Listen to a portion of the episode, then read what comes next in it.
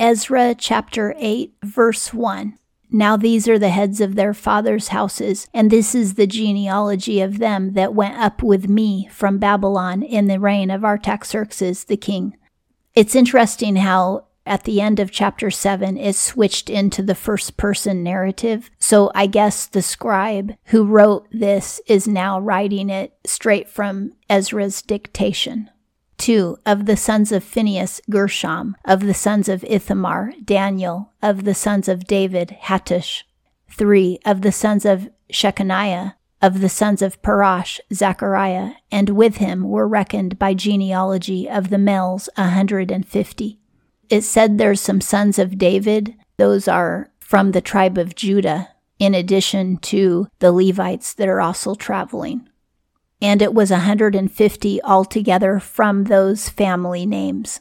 Four of the sons of Pahath Moab, Eliehoenai, the son of Zerahiah, and with him 200 males.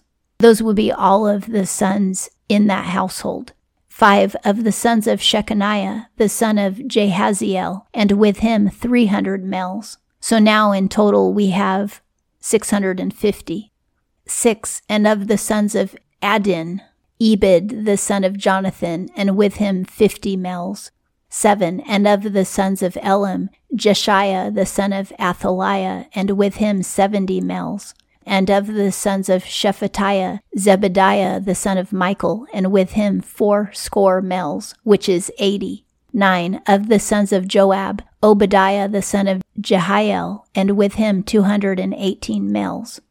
Joab and Obadiah are also from the tribe of Judah. So there are people who went with Ezra to Jerusalem who were from the tribe of Judah.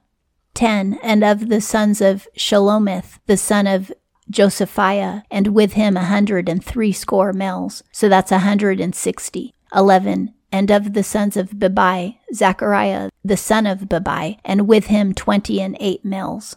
12. And of the sons of Azgad, Johanan, the son of Hakkatan, and with him a hundred and ten males. Thirteen, and of the sons of Adonikam that were the last, and these were their names, Eliphelet, Jael, and Shemaiah, and with them threescore males. Those are also from the tribe of Judah. 14. And of the sons of Bigvai, Uthai, and Zaccur, and with him seventy males. 15. And I gathered them together to the river that runneth to Ahava, and there we encamped three days. And I viewed the people and the priests, and found there none of the sons of Levi. So all of these guys are from the tribes of Judah. None of them are from the tribes of Levi, but a bunch of Levites had already left in the first group that was sent by King Darius. In this group that is traveling with Ezra, he's the only Levite, and he's actually from the priestly line. And with him are traveling over 1,500 people.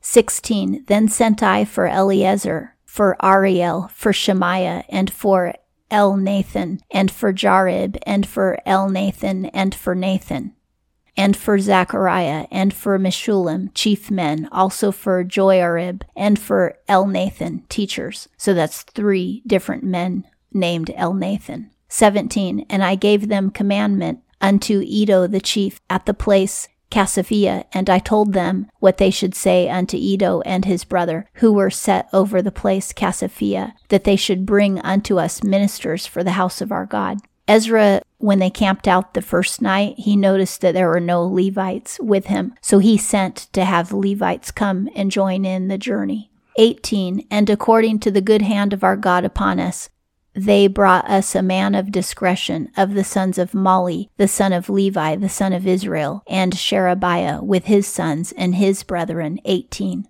Eighteen Levites joined the group. Nineteen, and Hashabiah, and with him Jeshiah, of the sons of Merari, his brethren and their sons, twenty. Merari is one of the families within the Levites. And I'm kind of surprised that Ezra said initially that there were no Levites because they had already mentioned the sons of Gershom who are Levites. So I'm not sure if that's a mistranslation or if it was a scribe's error when the scribe was writing because it seems to be a contradiction. between verse 15 and verse 2. 20. And of the Nethinim, whom David and the princes had given for the service of the Levites, 220 Nethinim. All of them were mentioned by name.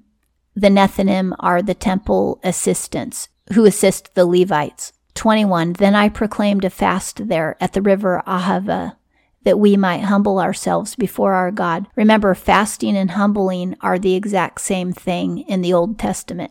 To not eat is to humble yourself before the Lord to seek of him a straight way for us and for our little ones and for all our substance. He's called the group to fast so that God will give them the most direct route so that the babies, the toddlers, won't be completely worn out when, when they get there. Because it is a five month journey. 22 For I was ashamed to ask of the king a band of soldiers and horsemen to help us against the enemy in the way, because we had spoken unto the king, saying, The hand of our God is upon all them that seek him for good, but his power and his wrath is against all them that forsake him. Ezra confesses that he didn't want to ask the king for any bodyguards or soldiers to accompany his group because he had already bragged that God would protect the group. And this is righteous on Ezra's part. When we brag about God, we're not really bragging, we're stating the truth because God is almighty and all powerful. So anything we say about him is simply the truth. But we do need to stand by it in faith. If we say that God will protect us, then we need to believe that. If we really believe it, then what do we need the pit bull and the iron fence for? 23. So we fasted and besought our God for this, and he was entreated of us. Because they fasted and humbled themselves, and because they upheld the name of the Lord before the king, God honored their request for protection. 24. Then I separated twelve of the chiefs of the priests, besides Sherebiah, Hashabiah, and ten of their brethren with them 25 And weighed unto them the silver and the gold and the vessels, even the offering for the house of our God, which the king and his counselors and his princes and all Israel there present had offered. 26 I even weighed into their hands 650 talents of silver, and silver vessels a hundred talents, of gold a hundred talents. 27 and twenty bowls of gold of a thousand darics, and two vessels of fine bright brass, precious as gold. This brass was so shiny that it was as good as gold. I think the brass they had back then was better quality than what we have now because this is the second time in the Old Testament that brass was described as being very, very bright. Now he is distributing the precious gold and the vessels that the king of Persia had given him. He's giving it directly to these Levites to carry. 28. And I said unto them, Ye are holy unto the Lord, and the vessels are holy, and the silver and the gold are a free will offering unto the Lord, the God of your fathers. And that's a free will offering from the king of Persia. 29 Watch ye and keep them until ye weigh them before the chiefs of the priests and the Levites and the princes of the fathers' houses of Israel at Jerusalem in the chambers of the house of the Lord. Ezra is telling them, You are going to carry this all the way to the temple, and then it will be checked in, recorded, and weighed when you get it there. 30. So the priests and the Levites received the weight of the silver and the gold and the vessels to bring them to Jerusalem unto the house of our God. The other people traveling with Ezra are from the tribe of Judah. They're not authorized to carry the holy things. That's why Ezra made a point of putting it in the hands of the Levites. And that's probably why he asked for Levites to join in on his journey so that they would be able to carry appropriately the stuff that they're supposed to carry.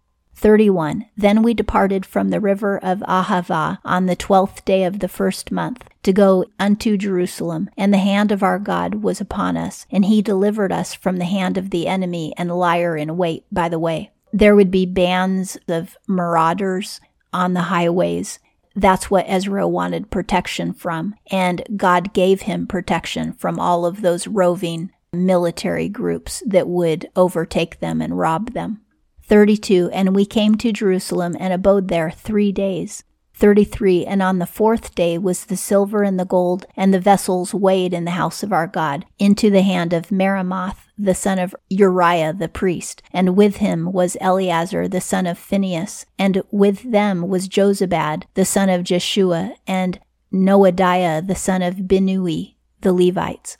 It says, with him was Eleazar the son of Phinehas. Now, that isn't the original Eleazar, because the original Eleazar lived way back in Moses' time, which was hundreds of years previous. These are descendants or family households named after them. 34. The whole by number and by weight, and all the weight was written at that time. So it was recorded what the weight of all that silver and gold and brass was. 35. The children of the captivity that were come out of exile offered burnt offerings unto the God of Israel, twelve bullocks for all Israel, ninety and six rams, seventy and seven lambs, twelve he goats for a sin offering. All this was a burnt offering unto the Lord. They had the sin offering for forgiveness of their sins and the burnt offerings for full consecration to the Lord.